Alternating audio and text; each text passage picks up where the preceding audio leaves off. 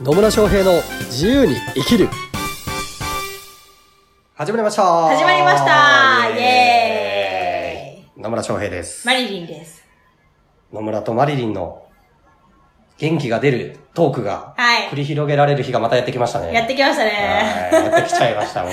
ねもう聞くだけでね、これ元気になっちゃうから本ね。当ですね、もう。ね喋ってる方も元気になってきますけどね。そうですね。は。はいというわけで、今日も元気にやっていきましょう。はい。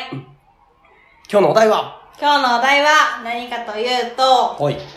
あの、ついついうん。アドバイスをしたくなっちゃうんですよ。ついついアドバイスをしたくなっちゃう。そう。だから困ってる人がいると、いついついアドバイスをしたくなっちゃうんですけど、てはいかしてるんですけど、してるんですけど。まあ、する人もいるんですけど、したところで、うん。やってくんないっていうね。やってくんないあの、っていう、このね。イライラだったりとか、もやもやだったりとか、なんでやってくんないの？こんだけしたのにみたいな。あ あの、押し付けのギブ。ね。うんねどうしたらね、その、なんだろう、アドバイスじゃなくてう、ん。まあ、アドバイスも必要なんですけど、うんそのアドバイスじゃなくて、じゃあ相手が求めてるのってアドバイスじゃなくて、本当は何なのかなっていうところをね、ちょっとね、あの、野村さんとね、話していければと思います。はそう。アドバイスね。い。ね。アドバイスしてもなかなか動いてくれないとか、うん。えー、言ったのになんでやってないのみたいなところがあるとそう。いうことですね。はなるほどね。多分これコンサルやってる人からね、うんそうや、そういう思いをしてる人もいるんじゃないのかなとね思いますね。そうですね。はコンサルで、教えたのになんでやってこないのみたいな、い。そうそうそうそう。があったりする人もいるんでしょうね。うん。ねえ。それは何が問題なんでしょねう。ねえ。結局、こう、まあ、教えたから、ノウハウがあるから、教えたからとか、情報を提供されたからやるかっつうと人間、そうでもないっていう話ですよえ。ね。うん。やらないですね。まあ、強制的にやらせるっていう方法もなかないんだけど、うんあんま、あの、私はおすすめはしてないですね。そうですよね。あはーまあ、私のコンサルね、受けてもらってる方とかはわかると思うんですけど、い。うん。あの、もちろんアドバイス的なこともするんですけど、うんそれよりも重要なのは、その、まあ、いわゆるクライアントさんですよね。相手が自分で気づくっていうことが重要ですね。うん。そうですね。うんまあ気づかないとやんないよね、まずね。そうそう。自分自身から、あ、これを知った方がいいんだな、だったり、うんうんあ、ここに問題があるから、これを解決した方がいいんだなっていうことに、自発的に気づいてもらうっていうことがうん。重要だし、うんあ、それやりたいとかっていうふうに思ってもらうことが重要ですよね。そうですね。まあ、コンサルしててもね、なかなか、その、何、クライアントさんがね、成果を出さないっていうところに悩んでる人はね、結構多分、その気づきを与えるっていうところが、ちょっと弱いのかなっていう感じですよね。うん。そう。なので、あ、そうね、前も言ったかもしれないけど、コンサルタントって別にノウハウとかやり方を教えるのが仕事じゃないんでね、うん。実際には。うん。あの、そこを勘違いしてると、なかなかクライアントさんに成果が出にくいかもしれないですね。そうですね。そう。あの、専門的な知識とか情報を提供するのももちろん役割としてはあるんですけど、うんうん。それ以上に、その相手に行動をとって、行動をとってもらわないと成果が出ないじゃないですか。間違いない。ね。間違いない。間違いないでしょ、うんだから、情報を提供するとか、ノウハウを教えるとかが仕事ではないんですよ。うん。それをちゃんと行動に移してもらうことが仕事なので。うん。なので、じゃあ行動が取れるようにするにはどうしたらいいかっていうと、こう、クライアントさんのから言うとね、人から言われたからやるではなくて、自発的に自分がこれをやりたいとか、うん。やろうっていう気になってやれるようにしてあげるっていうのがすごく重要です。そうですね。うんまあそこら辺はね、野村さんがすっごい上手ですよすっね。ごい上手ですね。は ありがとうございます。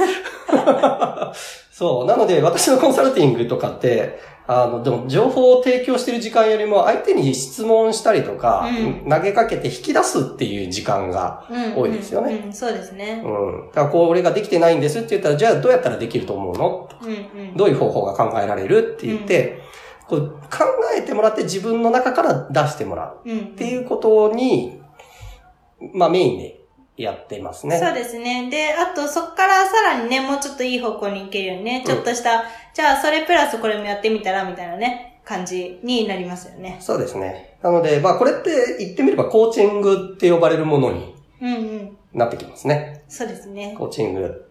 あの、教えるっていうのはティーチングって呼ばれるんじゃないですか。まあ学校の教育とかね、見てもらったらわかるように、先生が教えてくれましたっていうものですよ。はい。で、それに対してコーチングっていうのは、あ答えは相手の中にある。うん。それを引き出してあげる、お手伝いをしてあげるっていううんうん。感じがコーチングになりますよね。そうですね。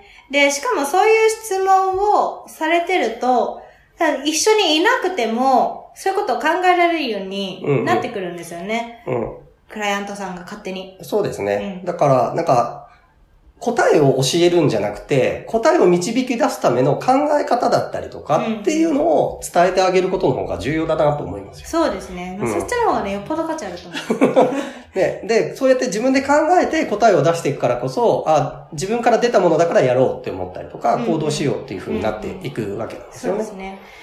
まあだからね、継続的にね、うん。あの、できるってことになってきますそう。そうそう。なので、あの、ぶっちゃけまあ、コンサルタントって言ってる人で、コーチングできない人は大丈夫かなっていうふうには ぶっちゃけ思いますね。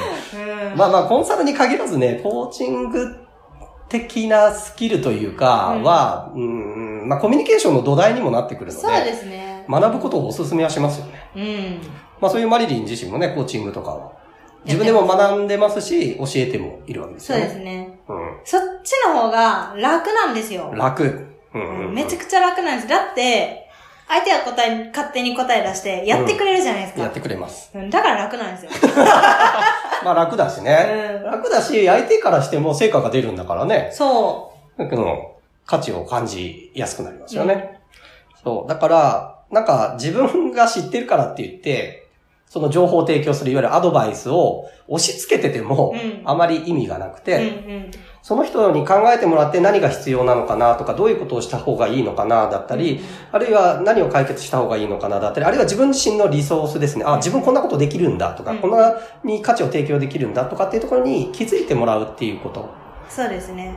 あうん、そうですね。まあ、例えば患者さんでね、あの、患者さんっていうかまあ、私は患者さんって言うけど、相手が経験してないことでも、自分が経験してたら、そのストーリーとして教えて気づきを与えるとかっていうこともできるから、だから、だからね、あの、経験も重要だし、うん。そのコーチングとしてね、うん。あの、質問の種類を豊富に持ってるのも重要だし、うん。で、どうしたら、どういう言葉遣いで言ったら相手がより多くの気づきを得られるかなっていうところをうん。考えるのも重要にね、うなってきますよね。っていうところで、まあ野村さんのね、あの、コーチングの講座もあるんですよね。コなんかいっぱい講座ありますよね。本当ですね。なんか最近増えてきちゃってね。出てきましたね。うんそう、コーチングの講座っていうのもやってたりしますね。うん。そうなんですよ。で、ちょっとそれは、あん、んと、毎月っていうような形ではなくて、数ヶ月に1回ぐらいのペースでやってるんですけど、まあ、どういう、うまあ、言葉がけをすればうん、相手にその気づきを与えることができるかであったりとか、まあ、そもそも信頼関係はどうやったら作れるのかだったりとか、相手により大きな気づきを与えて、行動してもらうためのそのコーチングの、まあ、スキル、スキルだけじゃないんだけど、前でより深い部分とかっていうのも、あの、お伝えする講座っていうのもね、あの、うん講師としてやらせていただいてはいますので、まあそういうのに興味がある方はね、ぜひ、まあ、コメントメッセージいただければご案内もできるかなというふうには思います。はい。でね、ちょっとね、ここで今ちょっと質問がね、パッて浮かんで、浮かんだんですけど、は野村さんうんがコーチングをやっててい。、は感動したことって何かあります？い。コーチングをやってて感動したことは、たくさんありますよ。たくさんありますか？たくさんありますねじゃあ、今、パッと思い浮かんだことなんですか？うん。感動して、パッと思い浮かんだ。パッと思い浮かんだのは、うん。その、自分自身の過去の経験とかをまあ引き出したりするんですよね。うんうん。あどういうことをやってきたんですかとか。で、そうすると、なんかね、あ、自分って、こんなに素晴らしいものを持ってるんだって気づいてもらえたりするんですよ。うんうんで、中にはね、それこそ泣く方もいらっしゃったりするんですけど、は自分の価値に気づいた姿を見るのはすごく感動します。